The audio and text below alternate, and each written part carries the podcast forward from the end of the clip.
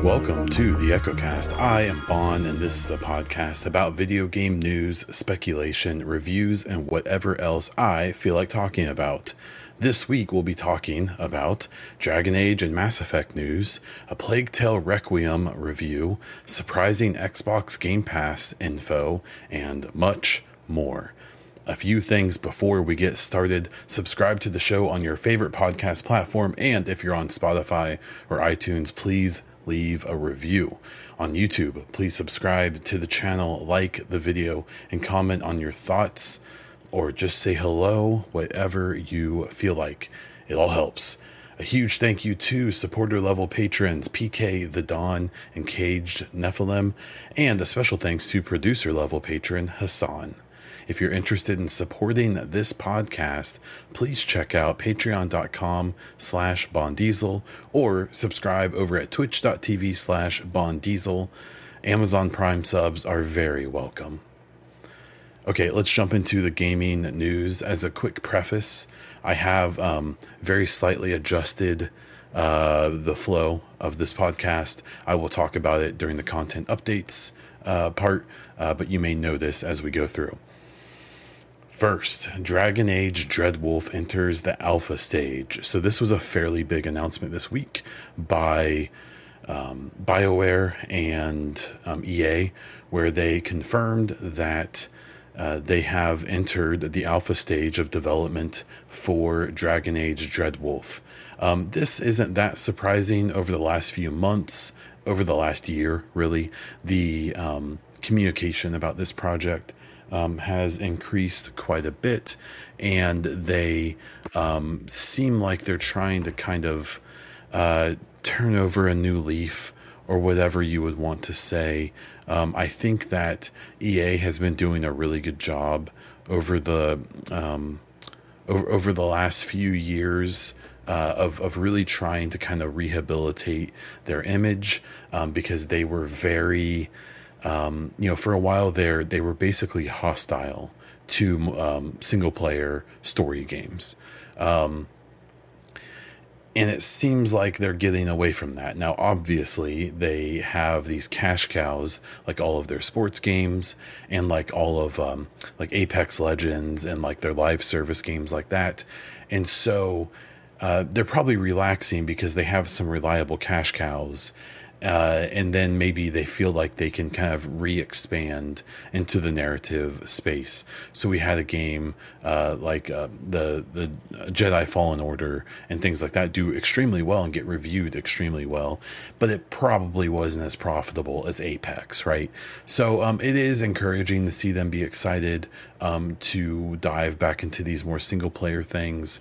Um, we have a sequel to Jedi Fallen Order coming called Survivor. Um, we have the new Mass Effect game, which we're going to talk about some stuff with that as well. And we have Dragon Age Dreadwolf, as well as a bunch of other stuff. Um, so, this entrance into the alpha stage um, is a big deal.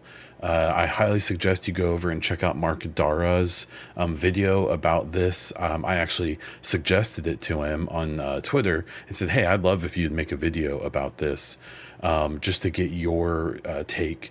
Because the problem is, is that, and it's something he talks about, there is a big, um, th- there's, there's a big discrepancy in what alpha means to consumers and what it means to BioWare and what it means to uh, EA, right? So um, the consumer, we think of it as like, oh, like it's like some games let you test game uh, in, in the alpha stage. Without breaking NDAs, I think I can say that like I want to say I tested. There's games I've tested that aren't out yet, so I can't talk about those. Um, Anthem. I'm pretty sure they did uh, a very early test for Anthem, and it was about what you would expect. Um, I also believe um, Ghost Recon Breakpoint, I believe, was one of them. Um, and again, kind of the same story. But um, th- the thing is, is that those games were probably in the in the beta stage uh, like in house, like in like in the Ubisoft dialect, they would have probably considered it um, a, a beta uh, in, in, like its beta stages. Um, but it's you know it's like a trendy thing, and to you know for all the game developers and publishers to like make players feel like they're letting them in, uh, just the same as the beta thing has basically turned into a demo. Um, very few betas anymore are um, in a state that would really be considered like still development, um, and they very rarely um, happen like public beta testing with nearly enough time to actually make the changes uh, from the data uh, and, and, and the information they're going to get. So uh, Mark's video is really good at explaining this, but I'll do my best. Um, so the alpha stage, uh, and it's explained in the big blog that BioWare posted um, on the Dreadwolf uh, webpage, but it basically says that the alpha certification or the alpha stage means that the game, for all intents and purposes, can be played from beginning to end. Not every mechanic is there. Um, the way Mark described it is there's probably a model for everything. It's probably not the final model for everything. There's probably a shader, like all the shaders are in there, but they may not be in their final stage. Um, you know, if you looked at it, it would look bad to the regular consumer. But to a game dev who knows how much of that stuff gets wrapped up at the very end, uh, it's probably not that scary. Those artists work very quickly uh, before a game comes out. And so um, th- this is exciting. Um, I won't pretend to be the biggest Dre- uh, Dreadwolf fan in the world. It's not really, you know, uh, medieval magicy games aren't my thing. I'm absolutely going to play this though, and um, I'm really excited uh, to just follow along. There is the selfish part of me that uh, knows that the sooner Dreadwolf comes out, the sooner they move a bunch of those devs over to full production on Mass Effect. So there's obviously a bias and a selfish uh, intent there, but um, I- am still excited about it. So um, if you're a Dragon Age fan, this is exciting. If you're just a fan of RPGs or you just kind of want to see where BioWare is at, this is a this is a good uh, chance for that. so yeah, so so there's um, there's that news. Uh, Mass Effect. Uh, so we had a few things this week. So uh, the main one was uh, yesterday. I'm recording this on Friday. So on Thursday, uh, Mike Gamble uh, quote tweeted with literally just two like I think it was like two like hmm faces, you know, where it's like the the fingers on the chin, like they're thinking. Um, and quote tweeted a video from some space uh, account that showed what it's going to look like in like 5 billion years when um, the Andromeda galaxy and the Milky Way galaxy run into each other. Now, obviously, it's pretty hard not to um, glean from that that he's trying to suggest something. Um, I will be totally honest and say that uh, it's the sum of all my fears for this next Mass Effect game. Uh, and I think I got a similar feel from uh, Cage Nephilim, who in the questions for this week asked, Do you think Mike Gamble's tweet was a hint, troll, or just my fan desperation looking for something that's not there?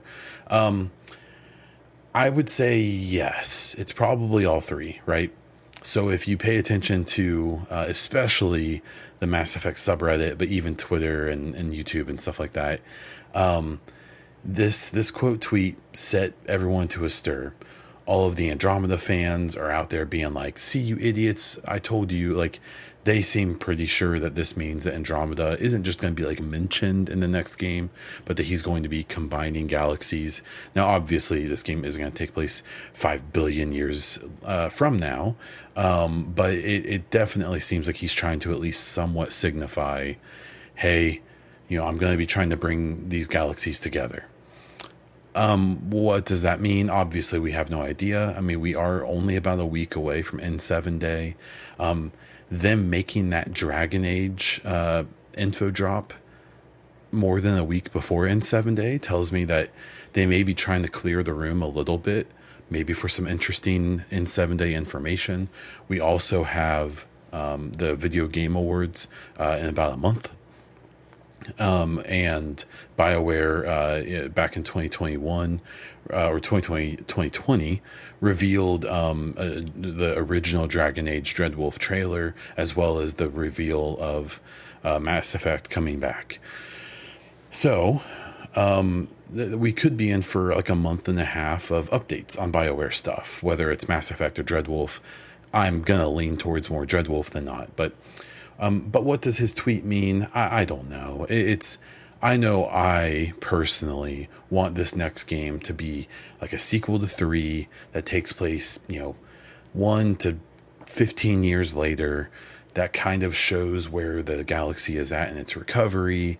Um, maybe reveals some more about the Andromeda mission to us and the initiative, uh, the the mysterious benefactor, and and so on and so forth. Um, I I don't really want. Um, I, I, I my issue with them including Andromeda in a big way is that the only ways that my big dumb brain have have thought about how they could do that would mean would require them to do things like send uh, like magically have like a relay between the two galaxies suddenly um, I also hate it because basically that would mean that they're definitely going to do a big time skip um, because say at the end of Andromeda you discover a place that has technology that maybe that can make a relay back to Andromeda or to uh, Milky Way. Um, that means that the absolute earliest the the game could be set would be five or six hundred years later, actually probably six or seven hundred years later, um, and that just feels so unsatisfying. Um, and, and, I just don't love it. The other idea is that maybe they'll do like a split story where we'll we'll do some stuff in Andromeda, and then there'll be kind of like a you know going back in time back to the Milky Way, and so they kind of try to tell two stories at once, and maybe even at the end try to find a way for them to converge. I, I don't know. Um, it just gives gives me bad vibes. Um, and people have been expressing their feelings very much so in, in the Mass Effect community. At the end of the day, we don't know what's coming. Maybe we'll get some more insight soon, but we're doing what they want us to do. We're talking about Mass Effect and all these vague tweets, all these little tiny teases. Um, it's it's doing a great job of getting Mass Effect on the mind, at least of the more hardcore um, players. So, good for them. Uh, there was a another tweet um, after the Dreadwolf announcement of their alpha. Um, Mike Gamble did quote tweet that and said, "Hey, you know, because uh, they mentioned Mass Effect in that blog," and he says, "Hey." Uh, he confirmed for the first time we've seen it like in writing that the next Mass Effect is a single player game. Um, it seems like he's almost trying to confirm like no um, no co-op, no multiplayer of any kind. Um, and while I know some people would like that, I think I'm a big believer in the keep it simple, stupid um, theory uh, for this next game. That's why the whole prospect of Andromeda and all that worries me because I think they this next story needs to be a nice, not simple, but just very easy story, right? So or, or, or just easy, straightforward game to just get everyone back into the universe. But we'll see. Uh, the final thing here was today on Friday, Jennifer Hale um, posted uh, on her Instagram, um, basically saying, "Hey, I'm starting a new project. Uh, I'm super excited," and then like hashtag NDA and stuff like that. Obviously, her replies then fill full of Mass Effect fans getting hyped I I don't know exactly when like BioWare does their voice acting. I imagine they probably are pretty deep, if not done, with the script of the game and, and the story. Um, but they're not even in full production yet. I, I'm under the impression that basically writers are the first to come on and the first to leave. And so the whole idea is that by the time you hit production, writers are typically done, which means that voice acting is happening or has been completed. Um, and uh, so maybe maybe she's working on uh, Mass Effect. Uh, maybe we'll see something teased from Mir. Um, we do typically get um, a bunch of podcasts from the whole Mass Effect voice acting crew around N7 Days. So I haven't seen any announcements about that, but I bet we hear something next week.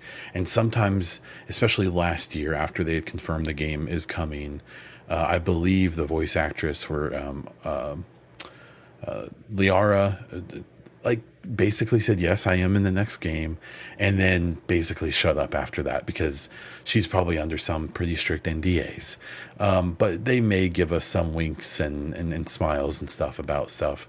So we'll have to see about that. Um, yeah it's hard to tell what, what jennifer hale's working on. We hope it's mass effect right? But there's also a really good chance she's just working on something because she's in everything. Um, i, I, I kind of joke that you know, if, if you are playing a video game that has voice acting in it, Jennifer Hale could be the protagonist or could be the ra- the rabbit that says hi when you're walking down the road. Um, it's it's really hard to tell. She does everything. So so there we go. All right, so uh, next I want to talk about a plague tale, uh, a plague tale requiem. Uh, a little bit of a review here. So the way this is going to happen is I'm going to do like a non spoiler review um, I'm going to talk about what I liked about the game, but without story details. Then I am going to at the I'm going to talk about spoilers. I'm going to talk about uh, some big parts of why I like the game so much. What I'm going to do is I'm going to record this podcast, and at the end, I'm going to look at the timestamp or the time code and basically see how long I talk about spoilers. I'm going to record a little snippet to insert in to tell you, hey, this is future Baun. Uh, just know that once this clip ends, it's spoilers for so many minutes or something like that, and um, and, and we'll do it like that. So um, there will be spoilers, but I will give you as much warning as I think I possibly can about it. So. Okay, so A Plague Tale Requiem. So it came out. It has a Metacritic score of 85, which is pretty darn good. Um, what bums me out about the Metacritic score is that I'm almost certain it's probably three or four points lower than it really should be, maybe five, um, because it's it's having issues on. Um, especially PC, people are, are, running into a lot of problems with optimization. And on the PS5 and Series X, it only runs at 30 FPS and 1440p. Um, so I, I, think that there are some people um, dogging it for that. Um, I've seen some people kind of saying that it feels like too much of the same. Um, I, I, I don't really like the first game. I, I, like it; it's a good game.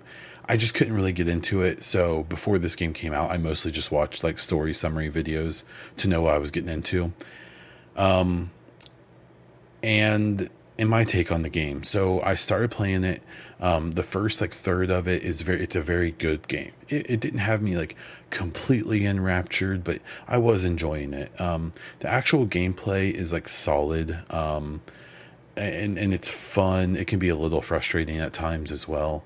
Um, but, but the story and the characters, the voice acting, the writing, um, I really, really enjoyed it, especially at the, even at the beginning and then you hit like the second, third, and the, and the last third of the game, um, and and and those two parts of the game, the middle and the end, um, especially the end, um, probably some of my favorite moments in gaming ever. Um, it's it's easily one of my favorite endings of a game ever. So I won't talk about that in this section. I'll wait till the spoilers to talk about it. Um, but yeah, this game really pulled me in, um, has absolutely enamored me, um, brought me into the fold. I'm, I'm a Plague Tale fan now, uh, and um, and and it's just it's so good. Um, I, I understand. I, have seen people talk about like they don't like the movement, they don't like some of the combat and stuff like that. Um, I totally get it. Um, the, the, the game probably isn't for everyone. Um, it, it probably isn't. Uh, I, I think I have let the story definitely um, overshadow some of the gameplay and the optimization issues. But that, at least from me, should tell you just how how good I think the story is and stuff. I've even seen people complain about the story. I've seen people say it's um, predictable. I've seen people say that uh, the there are times where things happen in the story where you kind of like cringe or kind of like roll your eyes, like you know the the characters are only doing things to move the story along or to create conflict. Absolutely, it, that that is that is a fact. That's that's that's what happens. I'm saying I don't care uh, because um, more than anything, the connection between Amicia and Hugo. Um, Amicia is your the protagonist that you play as for most of the game, and then Hugo's her little brother, who um, is kind of the what the whole story is based around, um, and that he's sick, and they're trying to figure out a way to get him better. And um, it just was a very excellent game. And without getting into spoilers, I will I will leave it at that. So, uh, right about now, I will insert a frame, uh, a little clip to say, hey, uh, you know, I'm going to talk about spoilers for this long. Skip ahead if you don't want to hear them. Hey, what's up? This is Baun from the future. I talked about the spoilers of A Plague Tale Requiem for 10 minutes. So if you skip 10 minutes, you should be all in the clear. Okay, bye. Okay, so spoiler time. Last warning spoilers. So the reason the especially the last third and the last hour even of this game just completely pulled me in was um, I felt like they did a really really excellent job of of really hammering in this relationship between Amicia, um, the character you play as, and her little brother. Now, the, the, a very very quick synopsis of of what's going on is Hugo, the little brother, has this disease and the disease um, is basically um, it, it, it's it's it's it's supposed to be referencing the plague, okay, and so um, the, the the plague was supposedly spread by rats and things like that. So there's all this lore about that, and um, the way it's portrayed in the game is it's exaggerated heavily. So uh, just like the first game, you have these like um, thousands of rats that will come into the world. Um, they're afraid of light though, so if it's daytime, like if there's sunshine, they won't go there. If there's firelight, so if it's a torch or a uh, like a campfire setup, they they won't go with that, and that's a big mechanic in the game. You can use it for and against yourself, right? And so uh, another part of the game is that Hugo, the little brother, through his disease, can control the rats um, in, in some circumstances. And what you find, and, and what the story is trying to tell you as it goes on, is that Hugo isn't the first little boy to be infected with this disease. The disease is directly correlated to the rats and the plague, um, and that there was a boy before him, and, and, and, and that boy is the reason it's happening, and that Hugo may uh, be the next boy. Uh, and, and towards the end of the story, or actually really in the middle of the story, you find out that um, Hugo's been having these dreams and he wants to go to this island. So you escape this awful stuff that's happening at the beginning of the game. You find someone who will take you to this island, uh, and he thinks this island is where he's going to have a cure. Uh, you find as the game goes on that Hugo is connected to the previous infected child through memories, probably through the disease. And um, you actually find this like fortress way deep in the ground that they tried to build on this island to basically imprison the boy to try to keep his disease from ending the world. Well, they failed. Um, and part of what you find during uh, discovering all this is that that little boy had his own protector, uh, much like Amicia protects Hugo, um, but she failed. She um, uh, you you end up figuring out that she killed you know literally probably dozens if not hundreds of guards trying to get to this place where they imprisoned the previous infected boy. Um, and you find her core you find her skeleton. And this is a big moment for them because amicia now figures out like like they figure out that there there is no cure on this island. They thought there would be there isn't. Um, but she starts to think like oh if that previous boy hadn't been taken away from his protector, if he had felt safe and at home, he may not have gone as far as to unleash this plague on everyone with his powers. And so, if she can stay with Hugo, she can keep him from making the same mistake. So then, obviously, as the game goes on, um, Hugo gets kidnapped by this guy who wants to use his powers to dominate the world, uh, as one does, and um, and also convinces Hugo that his sister has been killed during this kidnapping attempt, um, or at least that's the implication. Uh, so on the island, uh, Hugo goes nuclear, um, falls completely into the disease, and has there's this. I really can't describe it, but the imagery of, of, of him going all out and being completely consumed by the disease, and essentially, I mean, like literally millions, if not billions, of rats in these waves on this island. Everything's being destroyed, and what happens is Amicia is trying to get to him because she feels like if she can get to Hugo, she can calm him down and she can be what the previous protector of the previous child couldn't be, and she could save him.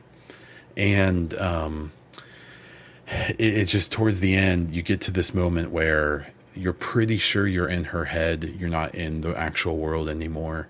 Um, and he's communicating her little brother to her through whatever means he is and he's basically giving her these trials to show her like hey you have to do things different because throughout the whole game she's all about vengeance and she kills everyone she can. And the people who are with her kind of say like hey like you don't have to kill everyone. We can sneak around and you don't have to. You can kill everything. And, and they like tell you about it.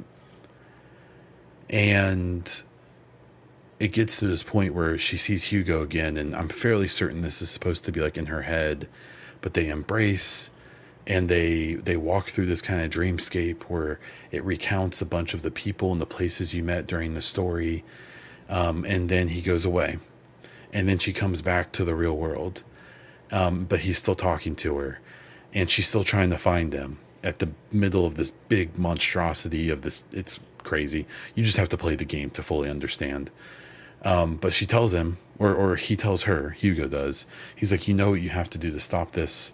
I'm not even here hardly anymore. Like I'm I'm I'm gone. And to stop this, the world ending, you have to kill me. And like, it's just rough. But um, I, I don't think that my description and what I just said it, it doesn't mean anything unless you play through the whole game. So even if you've listened to this and been spoiled, I still think if you play the game, you see their relationship, how close they are. You see um, during the whole game, the the Hugo, the little boy, um, even though he's very sick and he's having all these issues, and all this terrible stuff is happening around him all the time, he still stops and points out how beautiful that flower is, or how nice this person was, or how pretty something is, or how excited he is for something. And, you know, having a kid who's only a couple years younger, like you, they did such a good job of um, really expressing Hugo's. Um, the fact that like and you see this with kids i think this whole story is uh, an allegory or whatever for like childhood like terminal cancer. And how when you um, if you if you've ever known people in that situation or you know but you always see these stories about these kids who are like terribly sick but they're still just kids. They just want to be kids. They, they they don't want to be the kid hooked up to machines. They don't want to be the kid who's dying. They just want to be a kid. And they really portrayed that well i think in this game um, that which only made the ending more heartbreaking and harder to take because you there's parts of the game where you're like oh okay we're gonna we're gonna find a cure. And hugo's gonna live. And then uh, especially that there comes there's there's a line that if I play the game again, which I will one day, it's gonna hit me so hard. But there's a line where uh, Amicia and Hugo are just walking, and he goes, "You know, it's okay if I die." And it's just like, oh, and that sh- that's obviously in hindsight some pretty blatant foreshadowing. And she goes, "No, no, we're gonna we'll find a way to save you. We'll find a way to help you." Um, and that's even the thing that happens at the very end when Hugo tells Amicia when he's gone, he's become part of this monster. Um, in her head, he tells her like, "You can kill me." He he says it. He's like, "You know, I love you, and you you made me happy. I was happy when I was with you, but it's too late. Like it's this has gone too far. It can't be reversed now." And it's just like, man, like I just even if you've listened to these spoilers, I still really suggest you at least go try it. And I suggest at least trying to get to the island. If you haven't played, you don't know what that means, but get to the island and then if and if and if it doesn't catch you after you do some stuff there, then fine. But I mean, this this game, the ending is right up there to me with the Red Dead games, which I love those endings. They're so heartbreaking in their own way.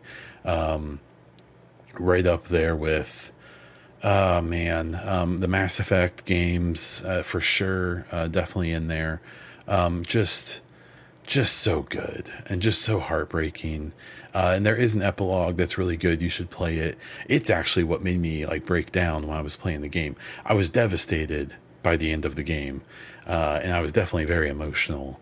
But the epilogue like had me bawling, um, and it was it was because they did a good job of reinforcing what had happened, uh, but also kind of setting a path forward.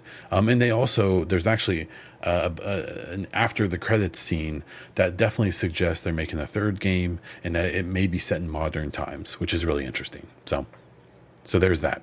So there's my ranting and review of a Plague Tale Requiem. Uh, yeah. Okay. So, uh, Xbox Game Pass. Um, it is making money. Uh, so this week, uh, Phil Spencer spoke at a uh, a conference or something and talked a whole bunch about Game Pass, more so than we had ever heard before. He talked about how the revenue makes up about 15% of Xbox's revenue, uh, which isn't as as much as people would have thought.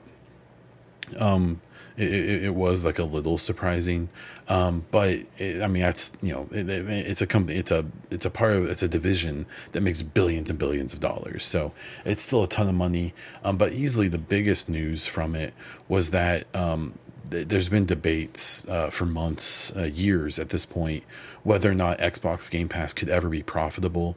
Um, you have to keep in mind that when games come to Xbox Game Pass, depending on whether they're exclusive, whether they're day one, you know, all of these little things, Xbox pays for that. And sometimes they invest heavily into these games being made and basically will give the, especially indie devs, enough money to cover the development of the game uh, and and then you know they go from there. So it's uh, especially for indie games like I'm sure a Plague Tale Requiem, uh, games like um, oh I'm trying to think what some of the other ones were. Of course I, I won't be able to while I'm th- sitting here thinking, but um, anything that you've seen basically depending on how it gets to uh, Game Pass, they have to spend a lot of money on it.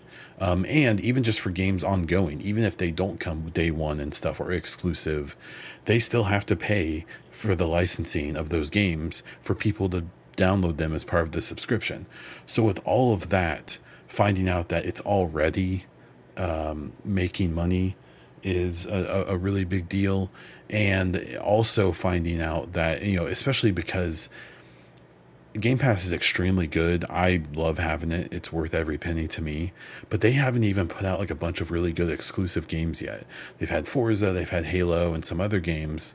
Um, you know, and those games have been good, but like you know they've also delayed you know five times as many games so like even in 2023 we're looking at starfield redfall maybe hellblade senua's uh, saga um, a bunch of games that if they're very good or even if they're just like decent, um, it's going to make the value of Game Pass way more than it is now, and will very likely push people even you know more likely to want Game Pass.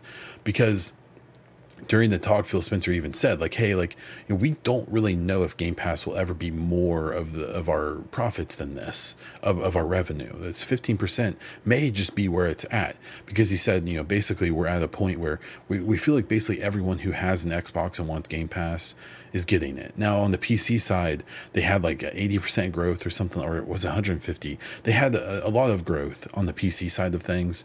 Um, and because the PC Game Pass is great too. So um, it, it's it's really interesting. It's been interesting seeing people try to spin this as a negative thing and stuff like that.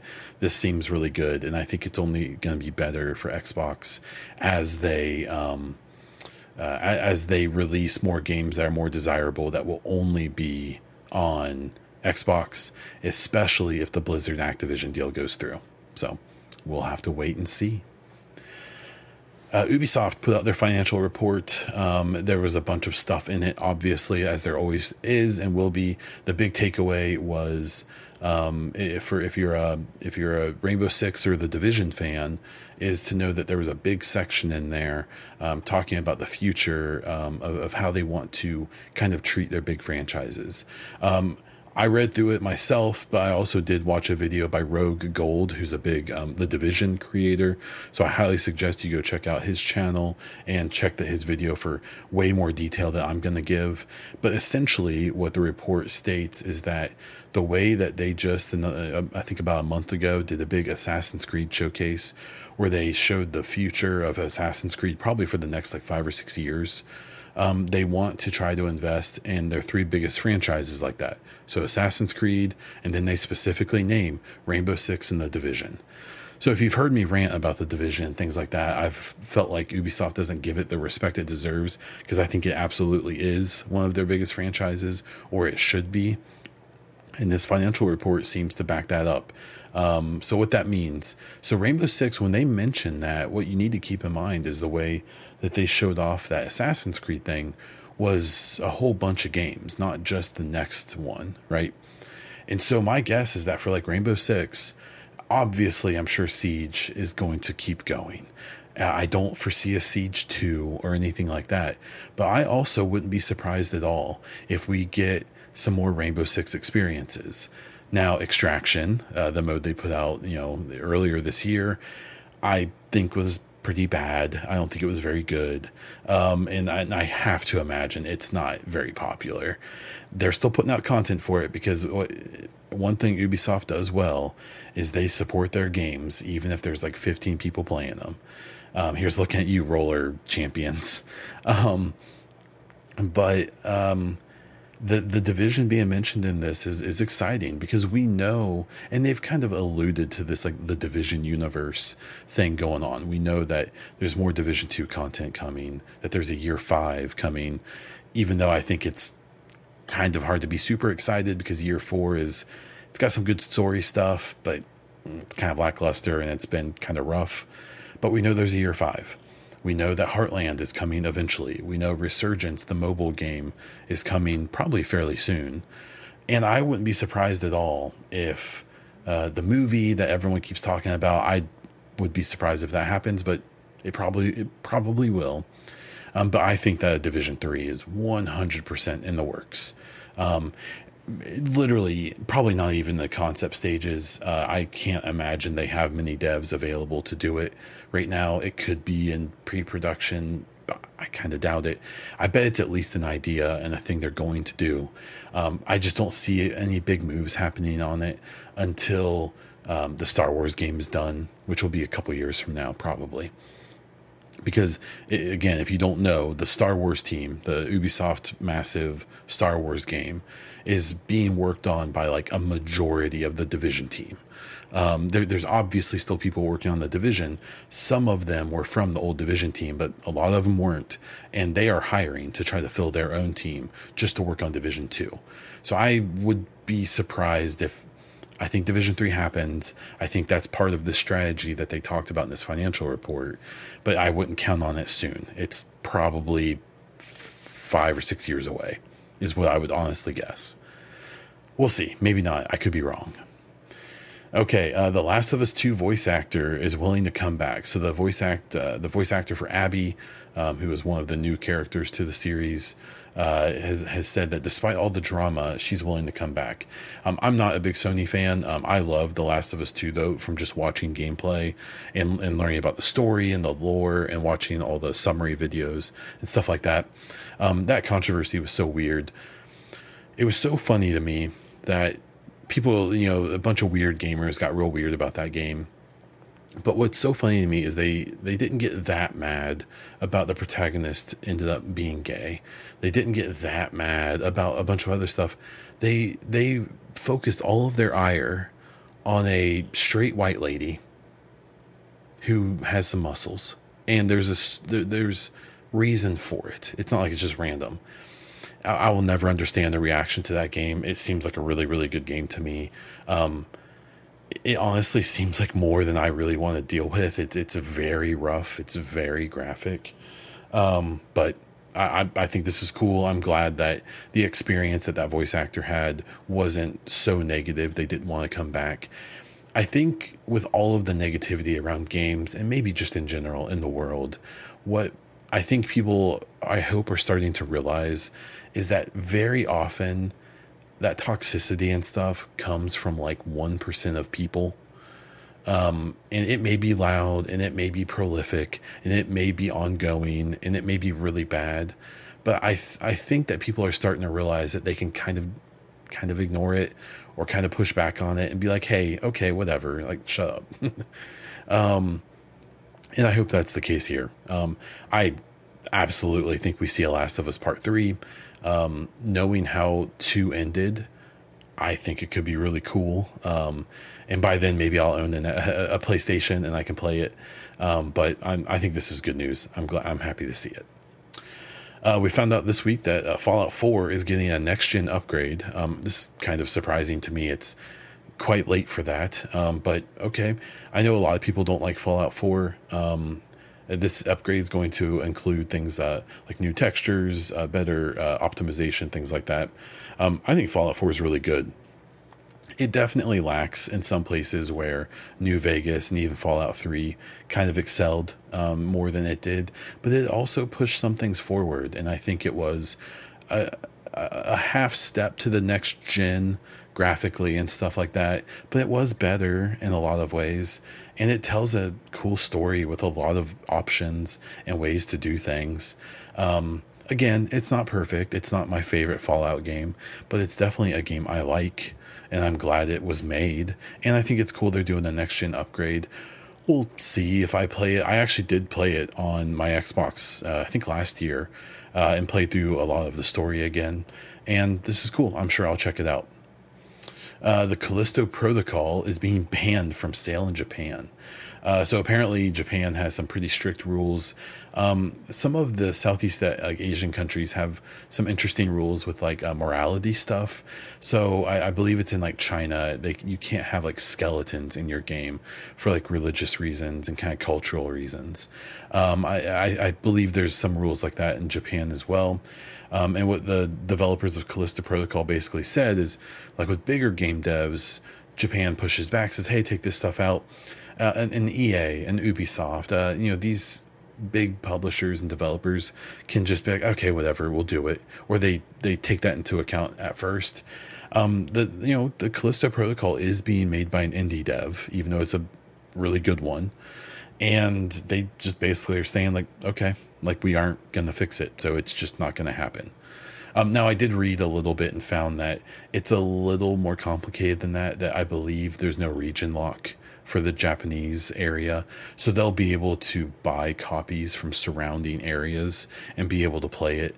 And so it's not like it's going to be impossible to play in Japan. It's just going to be more difficult than it probably should be. But I thought that was kind of an interesting little story another interesting story is uh, Age of Empires 2 and 4 are coming to Xbox next year in 2023. So apparently they've been doing a bunch of testing and a bunch of work to figure out how to uh, be able to play Age of Empires 2 and 4 uh, which they're real time strategy games on the Xbox. This isn't completely unheard of. Games like Halo Wars uh, are known for being real time strategy games that play extremely well on consoles.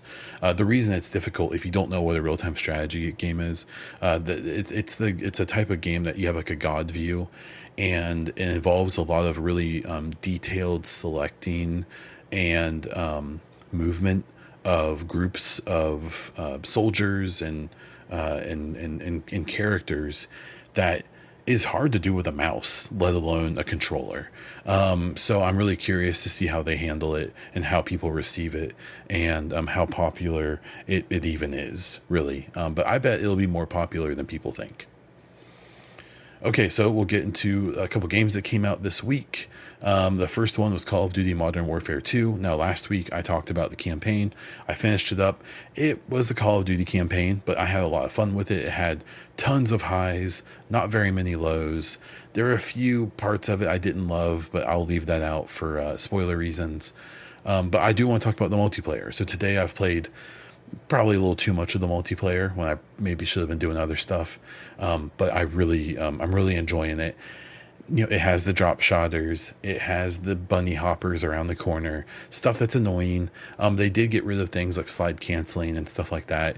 So it seems like they are trying to make it a little more fun for the people like me who want like a a less arcadey experience, but that stuff is still there. But you can still have fun even if you don't want to mess with that stuff. Um, I've really enjoyed it. Um, the single player campaign got the initial Metacritic reviews. It's like a 65 or something like that. It's or 75 maybe. I don't think that's deserved. I, I think the story is at least like a seven or a seven and a half. So like 70 or 75. Um, I have to imagine that the completed reviews that take into account the multiplayer as well, it really needs to be above 80. The Call of Duty Modern Warfare 2 is a very good game. Um, I really hated how many outlets kind of took like took their shot at you know to kind of I just like like like IGN gave gave the campaign a six out of ten. I read the review. I understand why the person reviewed it at that, but that really kind of gets to a point where it's like it kind of feels like you guys had someone review this who didn't want to like it and then they didn't like it. And so I don't think that you have to give like the review to a fanboy who's going to give it a 10 out of 10. But I think that you should maybe give the review to someone who doesn't seem like they like wanted to not like it before they even got in. That's the interpretation I took, but it is what it is. But Call of Duty Modern Warfare 2, I really have enjoyed it. It's I will probably play it quite a bit the same the multiplayer I'll rank up a good amount. And then when that um, the DMZ mode comes out and War um, uh, Warzone when those come out, I'll probably shift over to those. Um, but I'll, I'll, try to stick with the multiplayer longer with this game than I did uh, the last one. Uh, Bayonetta 3, after all of its controversy, came out and it uh, has a Metacritic score of 88. Uh, so it's putting itself right up there with some of the best games of the year. Um, I, all the reviews I've seen is that it's a wonderfully creative, wonderfully voiced and written, and just a super fun game to play. Um, but that the Switch is holding it back big, big time, um, and it's a that's a major bummer. I bet if this was on PS5 or Series X and was able to take advantage of that hardware, I bet this game would be in the mid 90s. From the reviews I've I've read and watched, I bet this game would be at least above 90 in the Metacritic score if it wasn't being held back by the Switch. I mean, the Switch the Switch was outdated when it came out. The Switch is basically like a really outdated tablet at this point. Um, and the developers do a good job of pulling everything they can out of it, but uh, I see people all the time being like, why haven't they released like a Switch Pro that's more powerful? I will tell you exactly why. You should go look at the NPD numbers. You should see how many Switches are being sold every month still. They are selling them like crazy. And until people stop buying them, they aren't gonna. I'm sure, I bet they've probably had at least the idea to do a Switch Pro for years. But why would they do that? Why would they put out new hardware when the old hardware still sells better than like the Xbox Series X and the PS5. If if your old hardware is still competing with them, why? Why would you? Um, from a financial standpoint. So, um, but yeah, Bayonetta 3 seems like it's really, really great despite all the controversy and that Hellena Taylor has dug herself quite a hole. I was willing to give her the benefit of the doubt for a long time, and even I'm off board at this point. Um, I'm glad the game got through all that silliness and uh, came out to critical um, love. Uh, the last game here that came out was Gotham Knights. It got it has a 69 Metacritic score. It basically just seems like it was just a big flop. Um, it, it, a lot of people are talking about how it's a game that came out in 2022 that is worse than the last Gotham, the last Batman game that came out like eight years ago on like the last gen, like the last last gen, and um, it just seems like it it was a game that it kind of reminds me of Battlefield 2042, where it seems like they intended for it to be a live service game and then something happened. I think probably Marvel Avengers happened, and they they pulled the plug on that. But the game was designed from the ground up to be live service, so you can't really pull all those elements out. So you do the best you can, and what you're left with is a graphically unimpressive game with an okay story um, that is a shell of itself, and on top of that had ma- major performance issues. On the Series X and PS5 it only runs at 30 FPS and it doesn't do it consistently. And it was supposed to be a cross-gen game. Like this game was designed to work on the Xbox 1 and PS4 and then they cut those out and then they can't even get it to run well in the new systems. That's not a new system problem. That's a problem with Gotham Knights and I'm willing to bet that in the next few months they'll probably put out a performance mode that does in, in improve at least the frames, maybe at, at a lower resolution. But it, it's just a swing and a miss, unfortunately, and uh, and and that happens sometimes. Okay, so let's get into the listener questions part of the show. If you have any gaming related questions, topics, or news, please jump into our Discord to post them for the next episode of the podcast. You can also tweet it to me or tag me in tweets on Twitter uh, if you want me to cover some specific news. Uh, my Twitter handle is at Baun Diesel. Uh, the first set of questions comes from Source Rage 17. Uh, if they were to do another sizable DLC to the Division 2, like Warlords of New York, what, where, and who direction would you like to see it go? City, faction, etc. Um, I almost don't want to speculate on it because I think this is just definitely not going to happen. If they were to do it and they were going to pick and they were going to do another Warlords type thing, I think considering the way the story go- is and like in the Division Two at this point. Um, I think like a Boston uh, or a Philadelphia would be interesting. Um, I wouldn't want to go too far west necessarily um, because I want Division Three to take place in Chicago.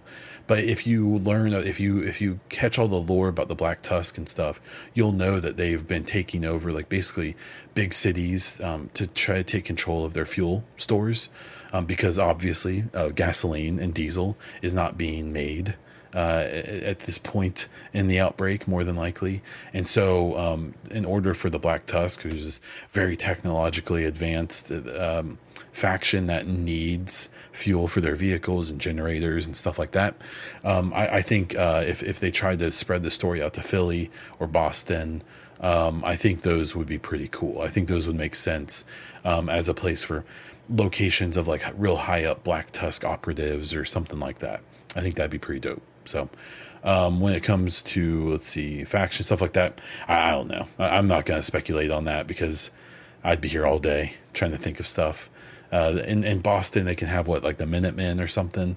Uh, if you read the comics and the books, they actually have created lore for other cities of what the factions in those cities call themselves and and their kind of unique spin on why they came to power and stuff like that.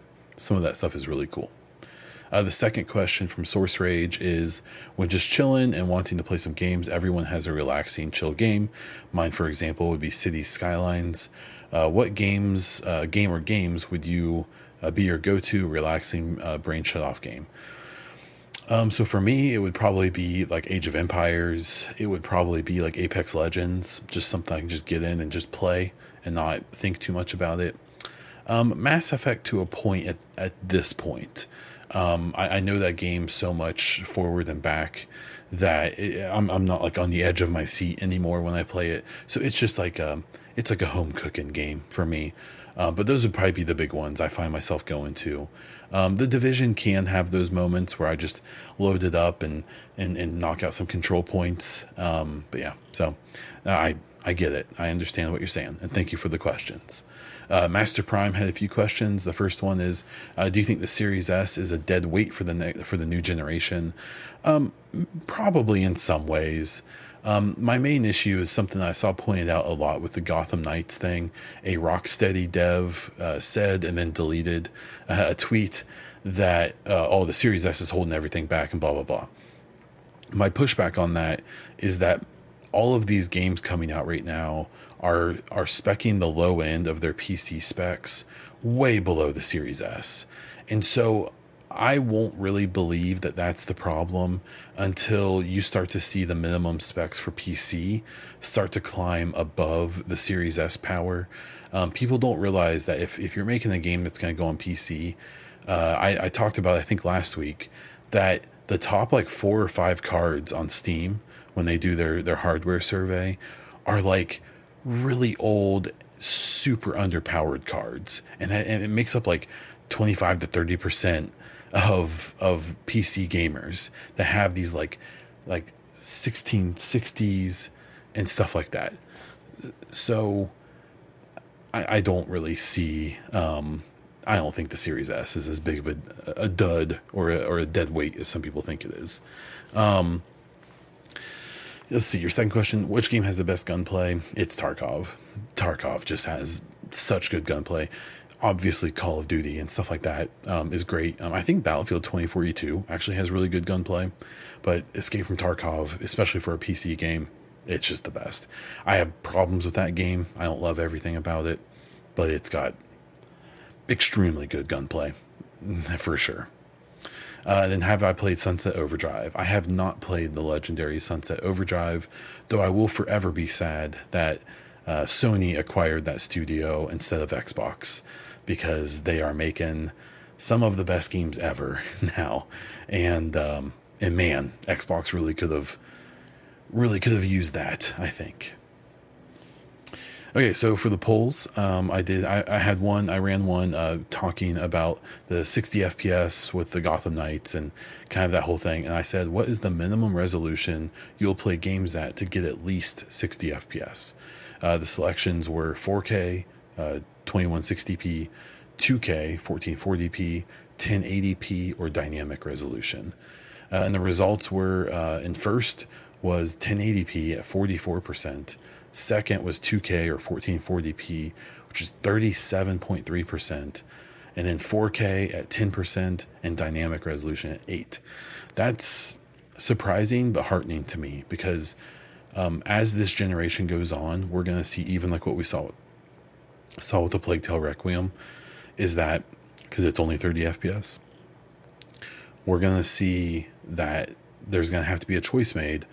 And I think that you see that 80% of gamers are willing to play at 1440 or even 1080p if they can have 60 FPS. Um, I, I think that's okay. I, I think that there's been, I feel like 4K turned into such a buzzword and it is cool. It looks great. But if it hurts the gaming experience, I think you're going to see people be more than happy to play at lower resolutions if they can get those frames. Now you are going to have tech like FSR and you know things like what Nvidia has uh, be able to use some other methods to keep high resolution re- resolution and get good frames, but and that's probably the future in a lot of ways. But this generation of consoles, we're probably going to see a dip in resolution because once you hit 60 FPS, once you play it, it's hard to go back. It, it, it just is. So, okay. So for some content updates, the Mass Effect giveaway is still going. Check out um, at Baun Diesel and at the Echo Cast on Twitter. I'm giving away like $300 worth of Mass Effect merch. Please get in there and enter. That uh, giveaway will end on in, N7 Day at noon Eastern time. Um, Benny Fitz, if you look up uh, at Benny Fitz uh, or look him up on Twitch, he's a streamer. Um, he has a really cool deal. He uses like a puppet and he plays games at the same time. Really, really good dude. Um, his house burnt down. So if you can please um, seek him out uh, and, and, and maybe if you can donate some money to his GoFundMe, that would be super, super cool. And I would very much appreciate it. Uh, and then finally, the changes to the podcast.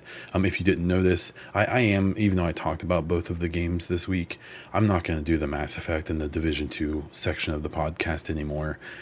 I'm forcing myself to talk about the division, and I just don't care. Uh, unless there's news, I, I don't want to make stuff up to talk about. And similar with Mass Effect, I think Mass Effect will have stuff to talk about plenty uh, over the next few years, uh, just maybe not every week, and I don't want to force it. So um, that is also going to go away, as well as the, uh, the, the the the ad I was doing in the middle for Patreon. And people will support if they want to. That ad, that ad's not going to make a difference. Um, my, my, attempt with those the Division Two and Mass Effect things was to try to not just not just be a general gaming news podcast, um, and to still try to cater directly to those communities. But it just it didn't seem to work. It, it didn't do what I wanted, and I didn't like doing it. So that's where we're going for now.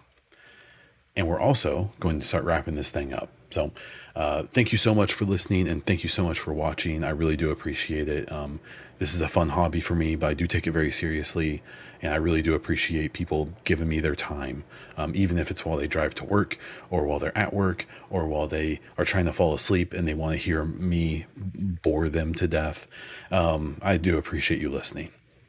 Uh, please subscribe to the show on your favorite podcast platform. And if you're on Spotify or iTunes, please rate the podcast. If you're on YouTube, please subscribe to the channel, like the video, and comment down below, even if it's just to help the algorithm. You can find me all over the internet as Baun Diesel, including on Twitter, YouTube, Instagram, and over on Twitch. If you're interested in supporting the show or my other content, uh, as well as getting some perks, please check out patreon.com slash Baun Diesel or use your Twitch Prime sub over at twitch.tv slash baundiesel. I would very much appreciate it. That is all I have. So until next time.